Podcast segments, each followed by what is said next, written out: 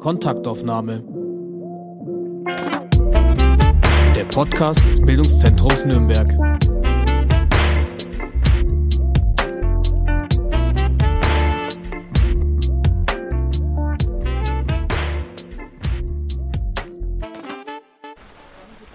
Hallo und herzlich willkommen zu einer neuen Folge von Kontaktaufnahme. Mein Name ist Hanna Diemer und ich spreche heute mit Erik Stenzel. Wir treffen uns im Klimacamp Nürnberg und es schüttet in Strömen. Man hört es wahrscheinlich ein bisschen im Hintergrund, also davon nicht irritieren lassen. Ne? Hallo Erik, schön, dass du dir Zeit genommen hast. Hallo Hanna, schön, ähm, dass du oder ihr mich Sachen fragt und dass wir uns hier treffen können. Ich bin total begeistert, dass wir hier in dem Klimacamp sitzen. Ne?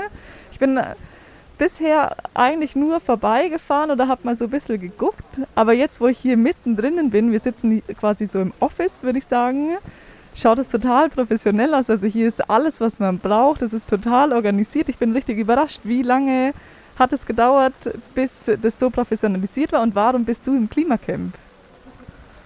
Ähm, ich würde sagen, der Professionalisierungsprozess äh, ist immer noch am Laufen. Ähm, wir sind jetzt seit 280 Tagen hier.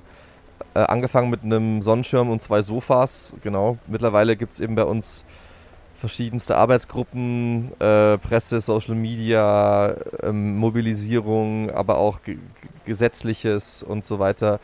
Ähm, ganz viel Vernetzungskram, wo einfach es total gut ist, dass wir Arbeitsflächen haben und dass wir uns auch Stauraum haben, verschiedenste Sachen. Deswegen haben wir uns irgendwann dann zu, dazu entschieden, so ein bisschen, ähm, ja, ähnlich wie in so einem Start-up, einfach die Funktionen hier auch, also der Bedarf war da und dann haben wir gesagt, warum sollten wir hier nicht auch äh, eben so eine Art kleines Büro hier hinstellen, ähm, neben unserem Protest, dass wir das auch besser im Hintergrund organisieren können. Genau, und ich bin, ich bin persönlich dazu gekommen, äh, auch schon vor 280 Tagen. Ich ähm, habe hier äh, einen Auftritt gehabt am ersten Tag und der war ganz lustig, weil es war quasi überhaupt niemand wirklich da. Es saßen drei Menschen auf diesen Sofas, von denen ich gerade erzählt habe. Und ich habe so gefragt, hey, äh, wo soll ich spielen? Äh, was ist denn der Plan? Und keiner wusste Bescheid. Und dann meinte ich so, ach okay, äh, wer hat denn mich angerufen? Ja, wissen wir nicht. Okay, und ähm, habt ihr jetzt irgendeine Vorstellung? Nee, mach einfach, wie du, wie du meinst. Und ähm, genau. Und so war dann im Prinzip am Schluss die, wie soll ich sagen, die ähm, Problematik, dass, dass ich gemerkt habe, hier ist super viel zu holen. Die Idee ist genial, dieses Thema Klimaschutz, Klimagerechtigkeit jetzt dauerhaft präsent zu halten, richtig einen, einen, einen Verknüpfungspunkt zu haben, einen Protestpunkt zu haben, Menschen zu mobilisieren. Aber habe so gemerkt, oh, hier gibt es aber noch ganz wenig äh, Ressourcen. Und dann dachte ich mir, ich versuche meine Ressource auch zur Verfügung zu stellen und bin seitdem auch hier aktiv. Und man sieht, es hat sich richtig viel getan. Ich würde sagen, darüber reden wir später nochmal genau, weil jetzt wollen wir dich erstmal kennenlernen. Ne? Ja, Auf gerne. deiner Homepage hast du nämlich geschrieben, du hast eine sinnvolle Aufgabe. Du rettest die Welt mit Gitarre, Stift und Papier. Was machst du denn mit Gitarre, Stift und Papier? Genau, ich ähm, bin, wenn man das Beruf nennen kann, Liedermacher. Also ich mache zumindest äh, damit mein Geld. Und ähm, ein Stück weit vielleicht auch meine Berufung, weil ich da auch sehr äh, aufgehe darin. Ähm, ich versuche deutschsprachige Lieder zu schreiben, die das Thema Klimawandel oder auch Gesellschaftswandel, also einfach recht, sag ich mal, politisch, aber doch irgendwie verdaulich ähm, meinen ZuhörerInnen näher bringt, um eben auch über diesen Kulturweg, also über die Musik, es gibt, finde ich, viele andere Kulturpfade, sei es jetzt zum Beispiel Malerei oder, oder irgendwie so Bildhauerei, die schon ganz krass Möglichkeiten finden, finde ich, auf sowas aufmerksam zu machen. Und ich bin der Meinung, in unserer Sparte der Musik gibt es noch viel zu wenig.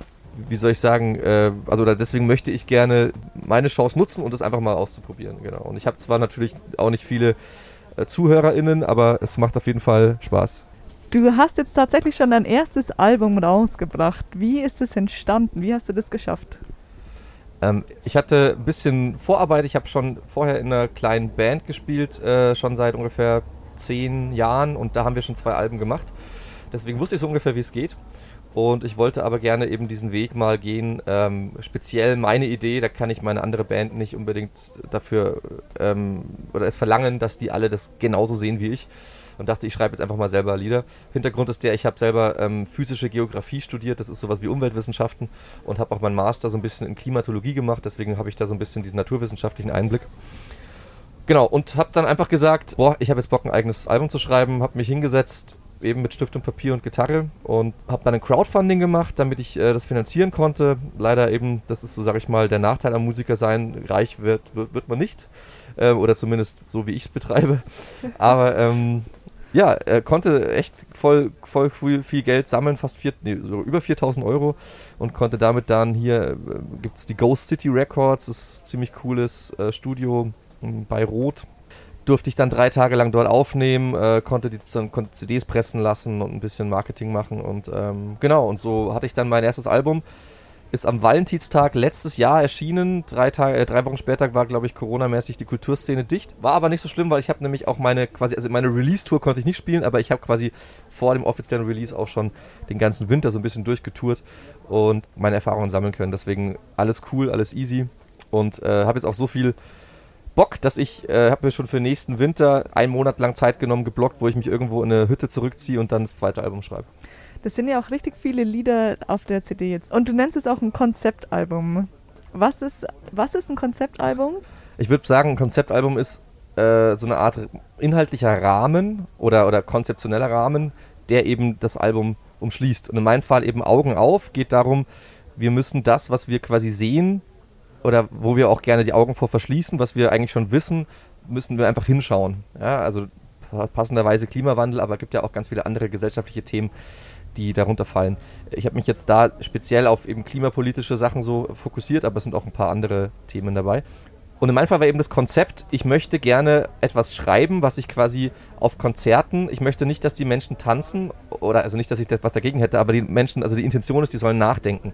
Die müssen auch nicht klatschen, die sollen quasi im Endeffekt sollen die getroffen werden und danach ihr Leben ändern. Also sehr utopisch gedacht natürlich, aber halt so, so einen kleinen Anstoß geben.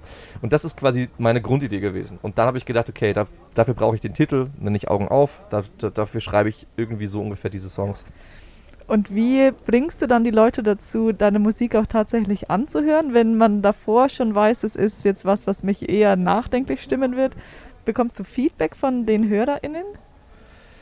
Ja, also das ist tatsächlich die Grundproblematik, würde ich behaupten, warum auch wahrscheinlich so wenige Menschen im Pop-Bereich solche Themen anfassen, weil eben das, was sich, was populär ist, ist meistens was, was eher leicht runtergeht oder was Spaß macht und so.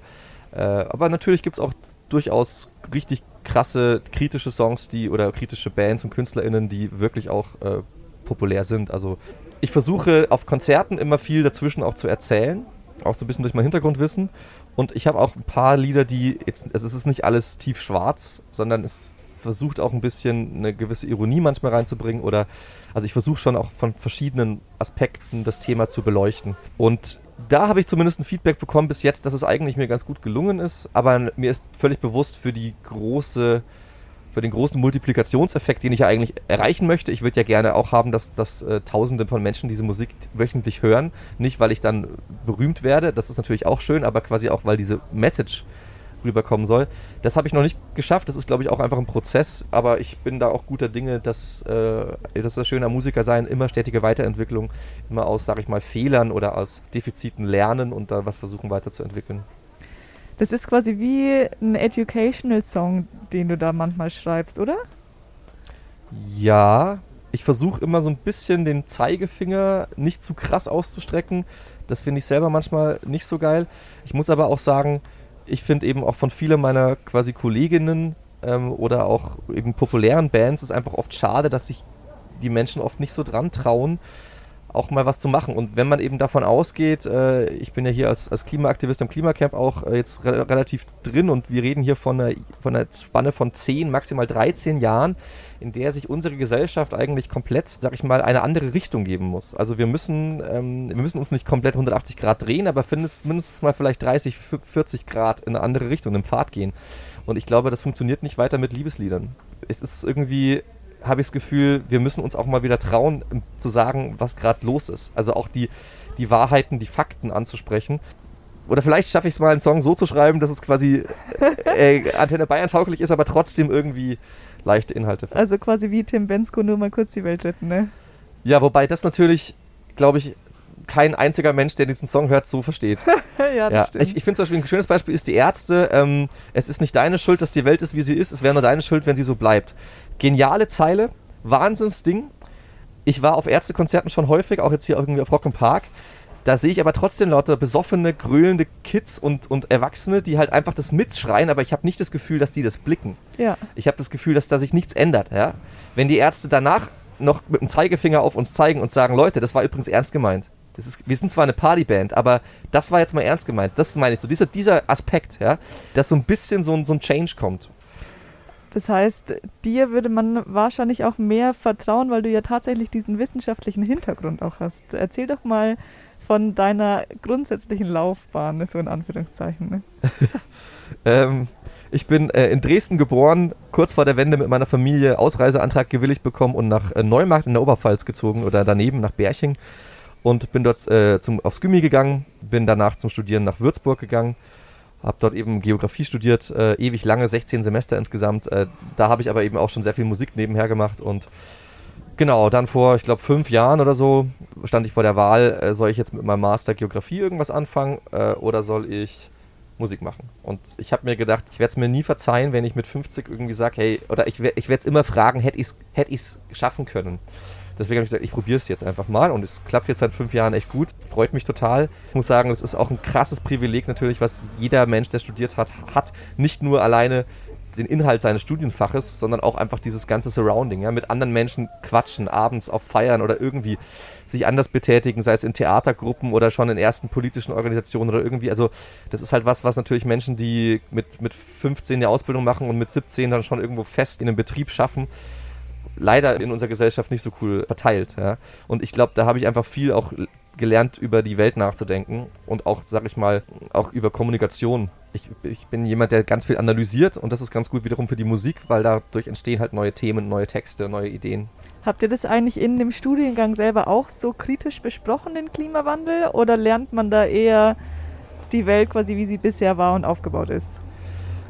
Ähm, da hole ich ganz kurz aus, in meiner, in, im, im, Abitur, also ich hatte noch 13 Jahre und da musste man noch eine Facharbeit schreiben. Da hat, wollte ich meine Facharbeit über den menschgemachten Klimawandel schreiben und mein Erdkundelehrer damals hat gesagt, es gibt keinen menschgemachten Klimawandel. Ach so. Das war krass. Ähm, also ich habe darauf natürlich auch dann geglaubt und ich habe dann aber in meiner ersten Klimatologie-Vorlesung im ersten Semester ging los mit, liebe Leute, bevor es losgeht, wir haben zwei Möglichkeiten. Entweder retten wir den Eisbär oder wir verhindern die nächste Eiszeit. Also so ganz sarkastisch gesprochen von dem Prof ich sag mal so richtig kritisch, es ist ja eine Naturwissenschaft, geht es ja erstmal um Fakten und nicht unbedingt um eine Bewertung politischer Art, ne, sondern eher auch eine Bewertung eben dann ökologischer oder eben naturwissenschaftlicher Art. Und so haben wir auch jetzt nie groß, das hat mich auch aufgeregt tatsächlich, das, dieser Elfenbeinturm hat ein unglaubliches Wissen. Äh, wenn du da Papers durchliest oder mit in Vorlesungen sitzt, denkst du, das muss jetzt alle, dieser, die ganze Welt muss das jetzt wissen. Aber das ist ja auch ein großes Problem bei uns, diese Wissenschafts-, Gesellschaftskommunikationswege. Äh, genau, und deswegen habe ich, glaube ich, so richtig erst angefangen, kritisch das Ganze zu hinterfragen und auch das mit anderen gesellschaftlichen Kontexten in Verbindung zu setzen, als ich dann eben auch mich separat weitergebildet habe, mit Leuten geredet habe. Ähm, ich habe mich auch manchmal in andere Vorlesungen gehockt. Was hat da deine Familie dazu gesagt, nachdem du so lange studiert hast und dann doch gesagt hast, du wirst Musiker? Ähm, das Gute ist, ich konnte mich immer entweder durch BAföG oder dann durch die Musik oder durch Kellnern finanziell äh, autonom im Prinzip verhalten. Und meine Familie gibt mir einfach auch die Freiheit und das Vertrauen. Ich habe das auch schon immer so klar gemacht, ich möchte gerne das machen, was sich für mich gut anfühlt. Und ich finde diesen, dieser Standardweg quasi äh, größer, schneller, weiter oder anderem Karriere, Kind zeugen, Haus bauen und dann abbezahlen und dann irgendwann Rente ist einfach genau der Weg, der uns ja in das Dilemma gebracht hat. Diese Geschichte, die uns erzählt wird, was wir alles brauchen, warum, warum sollten wir überhaupt Karrieren machen und sowas, warum sollten wir mehr Geld verdienen, als wir eigentlich benötigen. Das ist, also natürlich ist es eine, eine Welt, in der meine Eltern groß geworden sind und somit haben sie mir diese Geschichte ein Stück weit auch erzählt. Nicht so krass, vielleicht auch, weil sie in der DDR groß geworden sind zum Teil. Ähm, also wir sind jetzt kein so Oberkarriere- oder kapitalistisch orientiertes, orientierter Haushalt, aber natürlich wirkt es trotzdem krass, und so habe ich eigentlich schon immer einfach das Go, ich kann da was machen. Kriege natürlich auch ganz klar harte Facts äh, und auch kritische Rückmeldungen, aber ähm, ich glaube im Endeffekt äh, kann jeder in meiner Familie damit umgehen, dass ich einen nicht durchschnittlichen oder einen nicht so normalen Weg in Anführungszeichen äh, beschreite.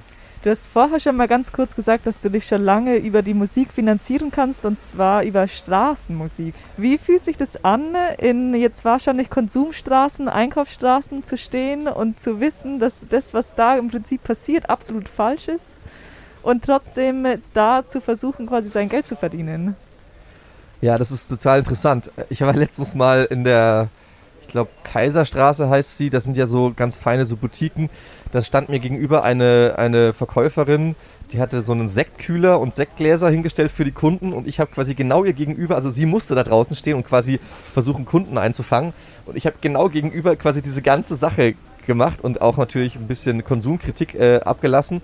Und sie hat so getan, als würde sie mich nicht sehen, als würde ich nicht existieren. Aber es war irgendwie witzig, weil ich wusste, sie muss da draußen stehen. Ich glaube, ähm, also finanziell gesehen muss man es natürlich so sagen. Wir hätten in Deutschland niemals diese Möglichkeit, so viele Kulturschaffende und so viele äh, KünstlerInnen und sowas so gut zu finanzieren. Auch ein Leben, was ich habe, ist unglaublich privilegiert. Ich, mir mangelt es an nichts. Also meinen Bedürfnissen, Bedürfnissen entsprechend geht natürlich nur, weil wir auch wirtschaftlich so ein starkes Land sind. Deswegen verstehe ich auch absolut eine Kritik daran, dass wir auch alle, wir können nicht nur gegen, sage ich mal, die Automobilindustrie wettern, weil ein Stück weit wächst, ist auch mein Reichtum oder auch das Gesundheitssystem und alles in irgendeiner Form verzahnt. Aber das ist halt eine systemische Problematik. Das kann man auch ändern. In diesen Einkaufsstraßen direkt ist es einfach schön, Menschen die wirklich komplett anders denken als ich, erstmal so zu sehen. Also auch für mich auf Out of the Bubble. Also ich, ich muss auch sagen, ich lerne ja auch ständig dazu. Und ich muss mir ja auch mit diesen Menschen mich, mich beschäftigen und, und sagen, okay, wie, wie können wir denn einen Weg finden, mal drüber zu reden, dass, dass die Person XY vielleicht nicht jeden Tag bei HM was Neues kaufen braucht. So. Und ich glaube aber quasi die konfrontative Art und Weise, in der ich jetzt Lieder singe und durch die Straßen schreie, das funktioniert nicht. Das funktioniert ja in einem normalen Gespräch auch nicht. Wenn ich jetzt jemanden anschreie und sage, hey, du fährst SUV, du bist ein Arsch, dann habe ich nichts gewonnen. Sondern es muss andersrum gehen. Aber ich glaube, die konfrontative Art und Weise, ähnlich auch wie jetzt hier im Aktivismus, im Klimacamp, gibt es ja durchaus, wenn man eine Straße blockiert, hat es trotzdem auch eine gewisse Wirkung. Es zeigt, irgendwas stimmt nicht ganz. Aber es, also mir, mir macht es schon, gibt es ein Gefühl von Selbstwirksamkeit und es gibt auch manchmal selten den Fall, dass Menschen, die ich überzeugen möchte, zumindest mal ein bisschen lauschen, manchmal sogar mit mir reden. Und es gibt natürlich aber auch viele Menschen, die sind schon überzeugt und sagen einfach dann auch, ey, krass, cool oder danke, dass du mich daran erinnerst oder so. Also es gibt auch, würde ich sagen, einen großen Teil, oder nicht einen großen Teil, es, es gibt da so ein Bild, wenn wir uns vergleichen mit einem Fischschwarm, also unsere deutsche Gesellschaft oder auch vielleicht die ganze Zivilisation, es gibt so, oder im, im, Fischreich ist es so, es gibt da so ganz wenige Fische, das sind die neugierigen Fische, die schwimmen außerhalb des Schwarms und schauen so in alle Richtungen, was so geht. Das ist natürlich auch immer am gefährlichsten, weil die quasi sich in unentdeckte Territorien vorwagen. Und dann gibt es noch so ungefähr 20% des Schwarms, das sind die Unentschlossenen. Die wissen nicht, wollen die mit den Neugierigen mitschwimmen oder wollen die wieder zurück zum Schwarm? Und ich glaube, diese 20%, das, ist, das, ist, das sind die, die quasi für uns interessant sind an die kommen wir, sag ich mal, durch, oder komme ich auch durch meine Musik irgendwie ran, weil die wissen eigentlich, uh ja, er hat eigentlich recht und ich spüre das genauso und ich bin auch nicht zufrieden mit dem System und äh, ich, ich brauche brauch das alles auch nicht, aber ich bin da irgendwie gefangen, aber die können mir eigentlich äh, per se zustimmen. Hast, hast du denn das Gefühl, dass so diese große Masse, also so diese 80 Prozent von der Nachhaltigkeit noch nichts wissen wollen? Ja, ich, ich würde sagen, vielleicht machen wir es so, es, es gibt 10% ähm, neugierige Fische, 20% unentschlossen, das heißt, wir haben ungefähr 70% vielleicht. Ähm, ich glaube, also sie wollen nichts wissen, daher, weil es für sie das Leben komplizierter macht. Weil es natürlich immer, das ist ja auch der, die, die Grundidee von, von rechten Gedankengut, es macht quasi das Leben einfacher, alles auf irgendwas zu schieben. Leichte, einfache Gründe. Es gibt da Hass. Ich meine, Antisemitismus gibt es seit 6000 Jahren oder seit 10.000 Jahren. Es ist einfach, diese Bevölkerungsgruppe hat Schuld an allem. Ah ja, so habe ich es erklärt. Und, und also nicht, dass 70% der Deutschen äh, irgendwie Antisemiten sind, überhaupt nicht, aber quasi, ich glaube, es ist, es ist immer erstmal schwierig, sich quasi einer, einer Veränderung zu stellen. Ging mir auch so. Ich bin ja auch nicht als äh, Aktivist oder als Klimaschützer geboren. So, das ist irgendwann hat es, ist es passiert. Und es gibt halt Menschen, viele Menschen, die in diesem System, auch durch das System, auch gerade durch unser Marketing-System, äh, so im Prinzip sediert sind und so geblendet, dass die überhaupt nicht mehr die auch das Empowerment haben, mal sich selbst Gedanken zu machen. die, die kriegen das nirgendwo, wird es ihnen irgendwie als sexy oder cool verkauft, sondern es ist eigentlich gut, genau das zu machen, was die anderen machen. Und das ist natürlich für die Wirtschaft am besten, weil die können dann ganz genau prognostizieren, die kaufen weiterhin das gleiche Zeug, die, die, die halten sich gleich.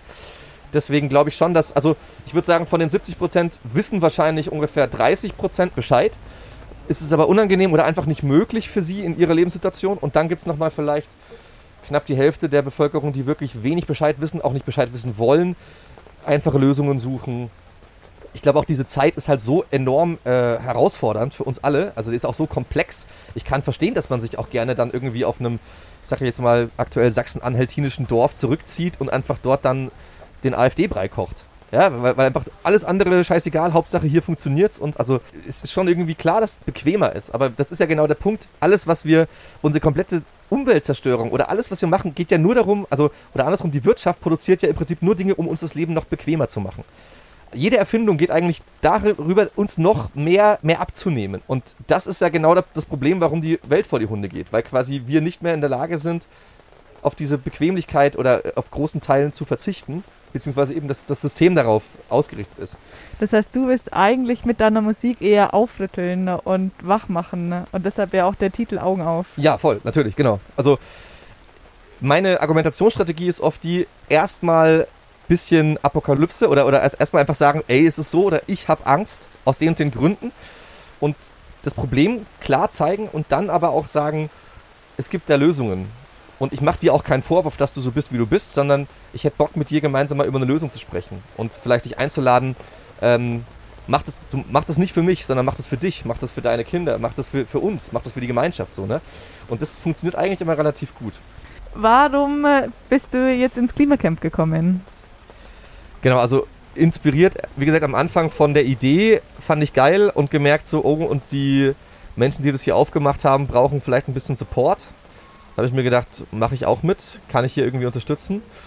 Mittlerweile ist es so ein Riesensog, die, sag ich mal, die Rettung der Welt, ist plakativ gesprochen, oder die Lösung der Gesellschaftskrise, die eigentlich ja die Klimakrise überhaupt auslöst, ist natürlich ein unglaublich hochkomplexes Thema. Es ist uns bewusst hier, dass wir als einzelne Menschen das niemals alles irgendwie fassen können und das ist halt auch erstmal so, womit wir uns beschäftigen müssen, äh, was es überhaupt eben, was es alles gibt, auch was, was wir denn tun können. Das heißt, erstmal überhaupt dieses Zusammen sich finden, austauschen und ist ein, ein riesiges Feld. Macht dabei auch ganz viel Spaß und äh, mittlerweile haben wir aber auch hier, sage ich mal, solche Verpflichtungen. Zum Beispiel, ich bin auch der Pressesprecher, deswegen quatschen wir jetzt heute miteinander auch vielleicht ein Stück weit. Das ist so, wir machen das, das alle unbezahlt hier. Ich mache das auch momentan quasi Vollzeit. Es fühlt sich aber auch gar nicht mehr an, als würde ich quasi keine Entlohnung bekommen, sondern es ist einfach so, es ist quasi ein Muss. Also wir, wir haben jetzt auch schon so Urlaubssysteme, dass wir Menschen in Urlaub schicken müssen, damit die sich mal wieder entspannen können, äh, dass wir so rotieren, also dass wir uns selbst irgendwie nicht hier komplett ausbrennen, weil wie gesagt die Aufgabe so riesig ist. Und ähm, das Klimacamp ist quasi rein physisch gesehen ja eigentlich nur eine, nur eine Demo. Wir machen Protest und zwar hauptsächlich gegen unsere Regierung, also die Stadtregierung. Und wir möchten gerne, dass die was ändern oder dass die das, was sie versprechen, auch umsetzen. Aber es gibt auch neben diesem Protestcamp im Hintergrund im Prinzip eine ganz große, sich bildende Organisation irgendwie. Und ähm, die braucht einfach ganz viel Ressourcen und Betreuung. Ja. Nimm uns doch mal mit, wenn man äh, zum Klimacamp kommt. Wie schaut es da aus? Wie empfindest du das? Also es sieht wahrscheinlich aus, so eine Mischung aus Hippie-Festival und äh, Bretterbude. Ein bisschen Gärtnerei mittlerweile. Wir haben viele Pflanzen hier. Ich glaube, das, man, man kommt aufs Klimacamp zu oder läuft auch rein und trifft erstmal mindestens zwei Menschen an, die hier aus einem Grund sind. Sie möchten hier sein, um zu repräsentieren, dass sie gerne einen effektiven Klimaschutz oder eine Klimapolitik haben möchten. Sie möchten genauso Menschen informieren. Also wenn man jetzt ins Klimacamp kommt, kann es auch sein, dass man fragt wird, kann ich dir weiterhelfen? Kann ich irgendwie hast du Bock, mal über was zu reden? Oder auch, wenn, gerne natürlich, wenn Menschen interessiert sind, wir haben ganz viele Flyer und Bücher und alle möglichen Infomaterialien da, wo sich die Menschen einfach informieren können. Dann kann es sein, wenn man hier ins Klimacamp kommt, dass gerade irgendeine Art Workshop ist, dass gerade eine Podiumsdiskussion ist. Wir haben zum Beispiel immer Mittwoch PolitikerInnen-Gespräche oder Menschen aus der Stadtgesellschaft sind bei uns zu Gast. Kann sein, dass wir Plena haben, also wir, uns, wir organisieren uns basisdemokratisch über so ein Plenum, das machen wir zweimal die Woche und da können Menschen auch einfach teilhaben und können, können mitmachen. Es kann sein, dass wir gerade eine Aktion vorbereiten, irgendwelche Banner malen, irgendwelche Sachen bauen. Es kann sein, dass wir gerade ähm, selber hier nochmal eine Art Nebendemo machen. Also es gibt hier viele verschiedene ähm, Möglichkeiten, wie du das Klimacamp antriffst. Wenn du früh um sieben kommst, schläft meistens noch alles oder eine Person ist vielleicht schon wach, trinkt vielleicht schon den ersten Kaffee. Abends um zwölf gibt es meistens noch interessante philosophische Gesprächsrunden. Ja. Du hast gesagt, es sind immer zwei, weil ja immer zwei Personen da sein müssen. Das heißt auch nachts, ihr schlaft hier. Genau.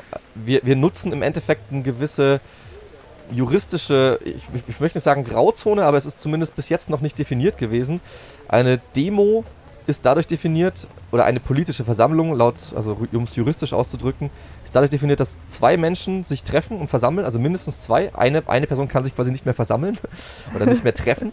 ja. ähm, und man braucht eine politische Botschaft, die man kundtut. Das ist wichtig. Das heißt, es ist quasi keine zeitliche Limit Limitierung eigentlich gegeben. So. Und für uns ist es halt so, dass wir sagen, gut, wir, wir machen statt, dass wir quasi zu, mit 2000 Menschen zwei Stunden eine Demo machen, machen wir es andersrum. Wir machen quasi 2000 Stunden mit zwei Menschen. Natürlich können es auch gerne mehr sein, aber jetzt im Winter zum Beispiel war es eher ungemütlich draußen ähm, und auch natürlich dann nachts bei minus 15 Grad mussten halt dann sich zwei, sag ich mal, erbarmen. Oder wir haben uns halt natürlich viel ausge äh, ausgewechselt und wir hatten da auch gutes Equipment und so, haben ganz tollen Support von der Nachbarschaft hier bekommen. Deswegen ist es nicht so stressig. Aber genau, wir sind quasi seit 280 Tagen 24-7 hier, also schon keine Ahnung wie viel, 10.000 Stunden. Und was habt ihr für Reaktionen bisher so bekommen? Also Jetzt äh, haben wir die, sind wir mal ins Camp reingeführt worden und wissen so ungefähr, wie es aussieht. Es gibt so eine Jurte, wo ihr drin übernachtet und eben ein Podium, Sitzplätze.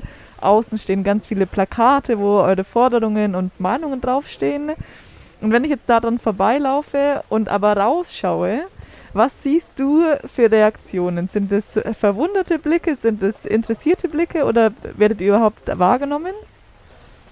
Ja, also wir werden auf jeden Fall wahrgenommen. Ich glaube, also am Anfang, als das Klimacamp im letzten September gestartet ist, da gab es hier noch sehr viele Menschen, die großen Diskussionsbedarf hatten. Auch gerade so Klimawandel, Skeptiker, LeugnerInnen oder diverse Verschwörungstheoretiker, auch manchmal denken Leute auch, wir sind hier gegen Corona-Maßnahmen und so, also die denken halt so, Protest ist gleich äh, gegen alles oder halt, genau, manche wollen hier auch dann mitmachen, weil sie quasi auch gegen Corona sind oder weil sie denken, das ist eine Verschwörungstheorie. Da können wir dann gleich sagen, nee, nee, Klimacamp. Ähm, aber genau, es, es gibt auf jeden Fall sehr gemischt. Ne? Also die, die Bevölkerung, das sehen wir ja auch in den Wahlen äh, oder in, in eigentlich allem, wir sind super divers und es gibt genauso Leute, die Gestern kam mir ein Opa vorbei, der hat geschrien, wann brennt der Haufen endlich ab? Ist okay, ist eine Demokratie, darf er sagen. Genauso gibt es Menschen, die uns äh, 50 Euro spenden und einfach sagen, ihr seid so geil, danke, macht weiter. Also es gibt so eine ganz, ganz breite Mischung. Was wir zugute oder das Gute ist, wir hatten bis jetzt in 280 Tagen noch nie wirklich ernsthafte, krasse Auseinandersetzungen, weil wir, glaube ich, auch nach außen relativ äh, deeskalierend und, und gewaltfrei kommunizieren. Also wir sind hier nicht so, auch wenn es vielleicht notwendig wäre zu sagen, äh, alles ist scheiße und fuck the system, revolution. Aber das ist auch was, was die Groß, der Großteil der Gesellschaft halt noch nicht so wahrnimmt. Ja, also ähm, das ist nichts Positives, sondern es ist eher was Negatives und oh Gott, was sind das für Krawallleute hier? Und wir haben es, glaube ich, also wir gehen eher den softeren Weg. Es gibt auch andere Klimacamps in äh, Deutschland, die gehen wesentlich äh, radikalere Wege. Ich kann nicht sagen, was, was besser ist. Ich kann nur sagen, wir haben uns so entwickelt, wie wir gerade sind. Aber genau, die Politik nimmt uns eigentlich auch als einigermaßen angenehm wahr. Oder beziehungsweise wir ko kooperieren in, in, dem Sinne, dass wir auch viel versuchen, über Gespräche äh, über gewisse Treffen. Wir dürfen auch äh, zum Beispiel über die Politbande, die hat uns angeboten, dass wir ähm, Anträge einbringen dürften in den Stadtrat. Also es gibt da schon Möglichkeiten, dass wir gesehen werden. Wir werden auch zum Teil von VertreterInnen ja, aus anderen, sei es so Wirtschaftsverbänden oder sowas, gesehen. Da arbeiten wir aktuell noch überhaupt nicht zusammen, weil wir uns da noch überhaupt gar nicht klar sind, wie wir das machen möchten. Aber das hat schon eine Wirkung, ja. Euer Slogan ist ja, dass ihr da bleibt, bis die Politik handelt. Genau. Was glaubst du, wie lange ihr da bleiben müsst? Ich sage ähm, zehn Jahre. Zehn Jahre? Genau. Also es ist ja so, also wir fordern im Prinzip die Klimaneutralität von Nürnberg, also von der Stadt Nürnberg mit all ihren BürgerInnen und alles, was drauf ist, also die, auf, auf die Fläche gesehen, bis 2030. Es wäre notwendig bis 2027 um das 1,5 Grad Ziel mit einer Zweidrittelwahrscheinlichkeit noch zu halten, also jetzt auf Nürnberg runtergerechnet. Wenn wir quasi sagen, bis 2030 landen wir quasi auf Nürnberg runtergerechnet wahrscheinlich bei 1,55 Grad oder irgendwie so. oder wer weiß, wie sich es ändert, vielleicht gibt es auch irgendwann nochmal die Möglichkeit, CO2 zu binden oder für Nürnberg irgendwo anders was Gutes zu tun, was dann wiederum den, das Budget für Nürnberg im Prinzip wieder glätten würde. Aber ähm, deswegen sagen wir ganz klar, es gibt, also ich glaube, das ist uns auch, ist keinem bewusst, aber wir leben gerade meiner Meinung nach in einer Art Epochenwende. Die, die Zeit, also dieses Jahrzehnt ist sowas von bedeutsam und wir sind eine Generation, also alle lebenden Menschen aktuell, wir bestimmen die Zukunft von Tausenden von Jahren Welt und auch Lebewesen. Und das ist eine noch nie dagewesene Verantwortung, die wir jetzt haben. Wir haben noch nie dagewesene Privilegien, aber quasi große Macht, ne, Spider-Man, große Macht, folgt auch mit großer Verantwortung. Und diese Verantwortung, diese Epochenwende, die müssen wir jetzt irgendwie angehen. Und es macht für mich überhaupt keinen Sinn, jetzt nächstes Jahr aufzuhören hier. Ich meine, es kann natürlich sein, es wäre wunderbar, wenn die Politik nächstes Jahr sagt, Bam, ist gemacht. Aber wir merken schon auch in den Gesprächen mit Stadtrat, ähm, es ist so unglaublich schwierig, irgendwas da drüben, Rathaus ist ja gleich hier neben dem Klimacamp, zu verändern. Deswegen sehe ich es äh, als sehr, sehr unwahrscheinlich an. Also wir versuchen natürlich maximalen Druck zu machen und jetzt gerade zum Beispiel, wir haben jetzt äh, einen Nutzungskonflikt irgendwann mal mit zum Beispiel dem Badentreffen. Seebalder Platz, super gerne, dass hier Veranstaltungen laufen. Hinter uns ist hier äh, ein, ein Gastronom, Bratwurst-Glöcklein, der möchte hier eigentlich auch Stühle aufstellen. Äh, es gibt äh, TouristInnen-Führer, die versuchen, äh, ja, also FührerInnen, TouristInnen, FührerInnen, also quasi ähm, die sagen, hey, ich möchte den Platz gerne mal wieder den, den Touristen hier zeigen, ohne dieses Klimacamp, weil äh, die möchten, also so, es gibt Leute, die sagen, haut hier ab. Das wiederum können sie gern sagen, aber rein rechtlich dürfen wir hier sein, es ist alles safe. Deswegen gehen die am besten Fall dann zum Oberbürgermeister und sagen, die müssen weg. Und dann sagen wir, ja, Oberbürgermeister, wir gehen auch weg, wenn du das halt machst, was wir wollen. Also das heißt, ein Stück weit ist dieser Nutzungskonflikt auch gut für uns, weil er halt den Druck erhöht fürs Rathaus. Aber ich glaube, wir müssen ehrlich sein, wenn, solange die Gesellschaft, also in unserer repräsentativen Demokratie, solange die Gesellschaft nicht bereit ist, die, diesen Wandel mitzugehen, und das heißt nicht Verzicht, sondern das heißt einfach auch Veränderung zum Guten, wird die Politik auch nicht handeln. Jetzt habt ihr aber nicht nur GegnerInnen, sondern ich habe auf TripAdvisor Reviews gesehen für Geil. das Klimacamp. Geil, okay. Und da war eine Review davon, hat, also es ähm, war ein männliches Pseudonym und er hat geschrieben, das Klimacamp hier ist nicht kommerziell, aber trotzdem sehenswert, ähm, weil sie einen, eine sehr sehenswerte Darstellung von einem essentiellen Thema haben und man nimmt immer was Wertvolles mit. Schön. Und ich musste so lachen, weil auch da wieder so dieser unser gesellschaftlicher Grundgedanke drinnen ist, es muss irgendwie kommerziell zur Verfügung stehen, ich muss irgendwie was kaufen können, damit ich Spaß habe. Mhm. Ist sowas, ähm, was ihr auch öfter erlebt, dass Leute irgendwie bei euch vielleicht was kaufen wollen oder dass sie hier so ähm, kommerziell abhängen wollen? Ja, tatsächlich, wir haben ja so ganz viele kleine so Bäumchen, äh, die sind so 20 Zentimeter hoch, ich weiß nicht, was, was, wie das heißt. Äh, die stehen hier so äh, außen am, am Zaun quasi rum und da werden wir tatsächlich, seitdem die da seit zwei Wochen stehen, immer gefragt, was die kosten. Und ich werde auch häufig gefragt, wenn ich am Infostand stehe bei uns hier, wie viel ich denn gezahlt bekomme, beziehungsweise immer so, welche Organisation steckt dahinter äh, und quasi was, ja genau so, was, was ist die Entlohnung und so. Und das, das ist ja das Schöne bei uns, wir sind eben keiner Organisation zugehörig, sondern wir sind ja eine offene Bürgerinnenbewegung. Also es gibt natürlich Menschen hier, die in Organisationen wie Fridays for Future oder Extinction Rebellion oder der Naturschutz oder sowas sind, aber es gibt auch ganz viele Menschen, zum Beispiel mich, die quasi da ähm, noch nicht Mitglied sind, aber einfach sich hier engagieren. Und äh, das ist auch, glaube ich, ein Stück weit die Utopie, die wir im Endeffekt auf, die, auf den großen Staat aus oder auf, sagen wir jetzt bleiben wir bei Nürnberg, auf Nürnberg ausweiten möchten. Also wir leben hier eine Utopie. Wir versuchen auch äh, unserem Selbstverständnis entsprechend möglichst ähm, natürlich, also möglichst, wir müssen es auch alle trainieren, aber eben quasi feministisch uns zu verhalten oder natürlich antirassistisch, uns möglichst wenig irgendwie zu diskriminieren. Also das sind jetzt Sachen, die sind in uns verankert, leider. Ich als Mann muss da auch voll viel lernen oder, oder kann hier viel lernen. Aber das ist quasi, so entsteht hier die Möglichkeit, wirklich auch mit Jung und Alt, der Jüngste hier ist 12, die Älteste 74, einfach mal zu versuchen, weil wir ja hier irgendwie leben in, in, in irgendeiner Form. Ne? Es gibt ja auch eine kleine Küche, wo man sich halt mal was äh, zu essen macht. Äh, genau, sowas im Prinzip auch ein Beispiel für die Gesellschaft zu sein. Äh, ja. Das heißt, es ist bei euch so ein bisschen eine Mehrgenerationen-WG-Camp. Ja, ich glaube, wir sind auf jeden Fall die größte WG Nürnbergs äh, mit so 60, 70 Menschen die Woche. Und genau, es ist ein Mehrgenerationen-Haushalt. Was sind denn dann äh, die konkreten Forderungen, was das Klimacamp stellt? Also ganz konkret ist es sowas, der Frankenschnellweg sollte nicht ausgebaut werden, da er einerseits falsches Zeichen ist. Riesige Autobahnen, wer, wer, wer Straßen baut, wird Verkehr ernten. Er wird so viel Geld verschlingen, dass quasi kein Geld ist mehr da ist für andere Verkehrswendeprojekte äh, und so weiter und so fort. Ist eigentlich unendlich lang die Liste. Generell geht es uns darum, dann positiv gesehen mehr ÖPNV auszubauen, zum Beispiel dann durch das 365-Euro-Ticket den ÖPNV auch attraktiver zu machen und so weiter, Radwege, Infrastruktur zu verbessern. Das sind quasi alles Dinge, die baulich umgeändert werden können. Äh, wir möchten eine Energiewende haben, das heißt, äh, wir möchten, dass die Energie, also dieser, unser, unser städtischer Hauptversorger, dass der sich auch aktuell bei 1% Eigenproduktion von Erneuerbaren, dass das hochgeht. Ja, dass der quasi irgendwann mal bei 100% ist, logischerweise. Ähm, genauso möchten wir auch, aber dass, dass wir im Zuge der, der Bauverordnungen sagen, dass wir zum Beispiel, also PV-Anlagenpflicht auf Dächern finde ich absolut sinnvoll. Ist doch scheißegal, wie das da aussieht. Ja, wer schaut denn schon auf Dächer von oben? Also so, sondern es ist einfach sau wichtig. Es ist so viel ungenutzte Fläche und wir brauchen gerade, wenn wir diesen Energiehunger ähm, wir müssen ihn sowieso ein bisschen stillen, aber quasi, ne, also das ist ja ganz oft das Argument von Leuten, die wahnsinnig viel Energie verbrauchen und sagen dann, nee, ich, ich stelle mir kein so ein Ding aufs Dach, wo ich mir denke, ja, wenn du weiter so, also entweder oder, entweder verbrauchst du weniger oder du stellst das Ding aufs Dach oder am besten beides, so. Ernährung ist ein großes Thema.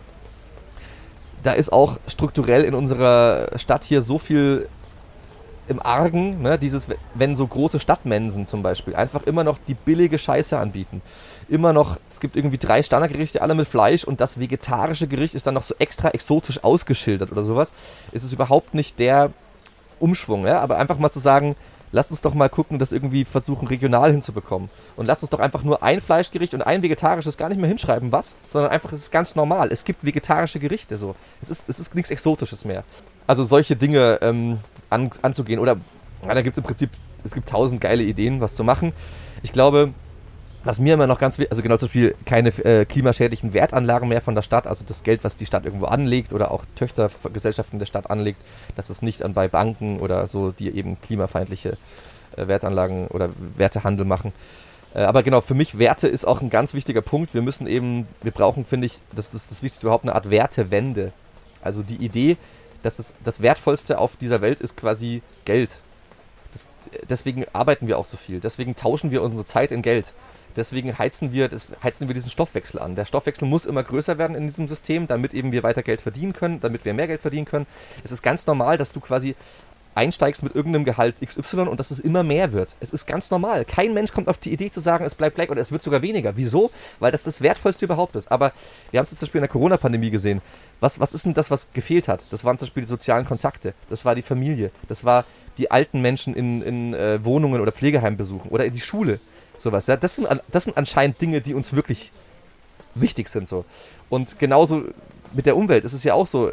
Wir, wir können quasi die Umwelt, die ist ja jedem Menschen an sich wichtig, wenn er wüsste, was, was da zusammenhängt. Und, und das wieder zu begreifen, dass zum Beispiel soziale Werte, also wie wir hier zum Beispiel, ne? also keiner kriegt hier Kohle, aber trotzdem jeder macht das hier mit voller Motivation, weil wir hier so viele an neuen Werten kriegen. Sei es soziale Fähigkeiten, sei es Skillshare, sei es überhaupt Kontakte. Also ich habe vielleicht schon 500 Menschen im letzten halben Jahr kennengelernt hier.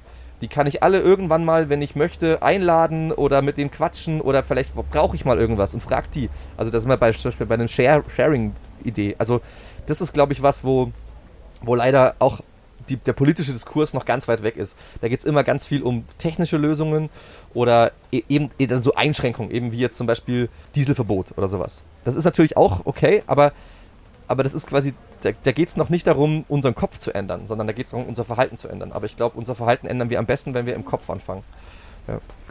Wo ziehst du denn die Energie her oder die Motivation her, noch die nächsten zehn Jahre hier zu bleiben? Ey? Ja, das ist natürlich, also ich habe nicht gesagt, dass ich zehn Jahre hier bleibe, obwohl ich das schon vorhätte. Ich würde sagen, es ist notwendig, um Nürnberg klimaneutral zu bekommen, dass wir eine Art Versammlungsort haben, wie das Klimacamp. Ich würde, du, wenn, wenn die sagen würden, äh, Leute, ihr kriegt hier ein anderes Haus, das ist das Klimahaus, dann würde ich auch sagen, alles klar, gehen wir halt da rein. Also mir geht es nicht darum, zwingend hier irgendwie Krawall zu machen. Es ist natürlich geil, dass wir hier eine Art Protest haben und dass wir diese Außenwirkung haben, aber es muss sich, es, wir, wir müssen zwangsläufig uns vergrößern und wir, also wir müssen, um diesen Wandel zu schaffen bei einer 500.000 Einwohner in der Stadt, müssen wir einfach richtig was auf die Beine stellen. Und das, glaube ich, geht halt nicht nur in einem Jahr. Es kann auch ganz andere Aktionen geben und sowas. Aber das merkt man auch hier. Wir wachsen auch als Klimacamp. Die ganzen anderen Organisationen wachsen ein Stück weit. Es, es wird quasi immer brenzlicher. Und ich glaube, meine Motivation ist wirklich, mal ganz psychologisch gesprochen, ist einfach erstmal Selbstwirksamkeit. Also ich merke, ich kann hier einfach Dinge tun. Ich bin nicht in keiner Ohnmacht, sondern ich, in dem Ding, dass ich hier Sachen umsetze, in dem, dass ich mich damit beschäftige, auch wenn es noch so aussichtslos manchmal erscheint, ich bin dran. Ich, ich mache was. Und äh, das Zweite ist, würde ich auch sagen, dieses, dieses Gemeinschaftliche. Also es macht immer Spaß, in einer Gruppe zu arbeiten, in einem Team zu arbeiten. Es macht Spaß, mit flachen Hierarchien zu arbeiten.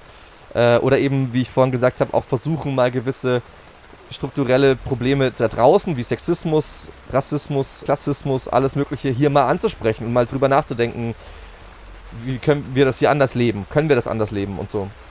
Und diese beiden Faktoren, Selbstwirksamkeit und Gemeinschaft, würde ich sagen, ziehen mich extrem an. Das heißt, das Klimacamp ist in deinen Augen auch so eine gelebte Utopie. Ja. Also wir haben, wir haben drei ähm, quasi Ziel, ähm, sag ich mal, Silos. Also unser Oberziel, Nürnberg klimaneutral zu machen. Und das möchten wir machen einerseits, indem wir unsere politischen Forderungen, wo ich gerade schon so ein paar genannt habe, ähm, kommunalpolitisch umgesetzt werden und die durchbekommen.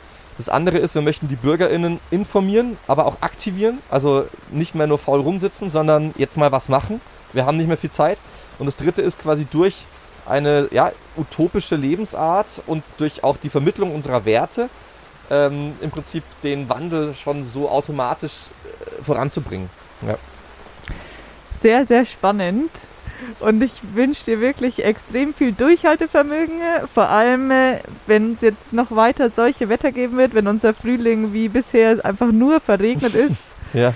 äh, wünsche ich gute Regenhosen und Regenjacken ähm, und ganz viel Durchhaltevermögen. Danke, und danke. würde dich am Schluss gerne noch fragen, was denn so dein größter Glücksmoment war in letzter Zeit. Ich habe letztens eine Radtour gemacht an der Elbe entlang und ähm, weil ja alle Campingplätze zu haben und sowas, habe ich quasi wild gecampt und ich hatte immer so ein bisschen Schiss davor, gerade in Bayern, das ist ja verboten und dies, das. Und habe es dann geschafft, quasi fünf Nächte durchgehend am Stück in der Elbe mich zu waschen und immer dort quasi ähm, wild zu campen. Und einmal habe ich in so einem Wald gepennt, äh, hatte riesen Schiss. Ja, so Wald, irgendwie Blair Witch Project und keine Ahnung, was, wie, wie verrückt die Psyche da spielt. Und dann irgendwie habe ich irgendwann meinen Frieden gefunden mit, mit der Idee, nee, es ist ein Wald, es ist eigentlich super safe und ich habe das jetzt schon vier Nächte gemacht, das ist kein Problem. Hier laufen keine Serienmörder rum oder alles mögliche. Und das war irgendwie, als ich da dann am nächsten Morgen aufgestanden bin, Zelt wieder zusammengepackt und weitergefahren, war das so, wow, ist es geil. Also es war so brutalste Selbstermächtigung irgendwie so. Ähm, irgendwie, ich brauche gar nichts mehr. Ja, es kann mir quasi, also ich, ich bin, bin einfach autonom und war irgendwie auch so mit der Natur in einem und genau, das war, das war ziemlich, da war ich ziemlich strahlend an dem Tag. Vielen Dank, Erik Stenzel, für das Gespräch, für deine Meinungen und deine offenen und ehrlichen Antworten. Und dann hören wir hoffentlich bald von dir mit deinem zweiten Album oder noch mehr im Klimacamp. Ja, gerne. Vielen Dank, äh, dass du äh, dir die Zeit genommen hast und ähm, dass ihr das macht auch. Liebe Zuhörerinnen und Zuhörer, wir würden Sie jetzt gerne in die Sommerpause schicken mit dem neuen Song von Erik Stenzel von seiner Platte Augen auf. Dieser Song heißt Die Hoffnung stirbt zuletzt und wir machen damit eine kleine Sommerpause und sind wieder mit neuen Folgen für Sie da Anfang August. Ein Grad, zwei Grad, drei Grad, vier Grad, fünf Grad, scheißegal, es wird schon werden. Ein Rad, zwei Rad, drei Rad, vier Rad, Allrad, ganz normal. Was sollen denn die Beschwerden? Ich hab mal gelesen, hab's mal irgendwo gehört. Die ganze Sache ist gar nicht so schlimm. Wie könnte sie auch, wenn's uns niemanden stört? Wir machen besser weiter unser Ding. Die Hoffnung stirbt zuletzt, und zwar genau dann, wenn niemand mehr übrig ist, der noch hoffen kann. Die Hoffnung stirbt zuletzt, und zwar genau dann, wenn niemand mehr übrig bleibt. Auffahrt, Ausfahrt, Luftfahrt, Raumfahrt, Kreuzfahrt, scheißegal, man lebt nur einmal. Hausbau, Mastsau, Rückstau, Bergbau, Tagbau, ganz normal. Und einmal ist kein Mal. Die Hoffnung stirbt zuletzt. Und zwar genau dann, wenn niemand mehr übrig ist, der noch hoffen kann. Die Hoffnung stirbt zuletzt. Und zwar genau dann, wenn niemand mehr übrig bleibt. Hoffnung stirbt zuletzt. Und zwar genau dann, wenn niemand mehr übrig ist, der noch hoffen kann. Die Hoffnung stirbt zuletzt. Und zwar genau dann, wenn niemand mehr übrig ist, der noch hoffen kann. Die Hoffnung stirbt zuletzt. Und zwar genau dann, wenn niemand mehr übrig bleibt.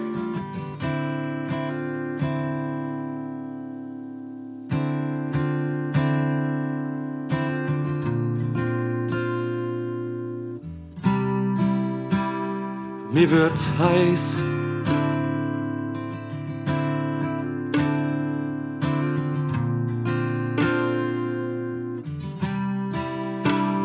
Mir wird heiß, denn ich weiß,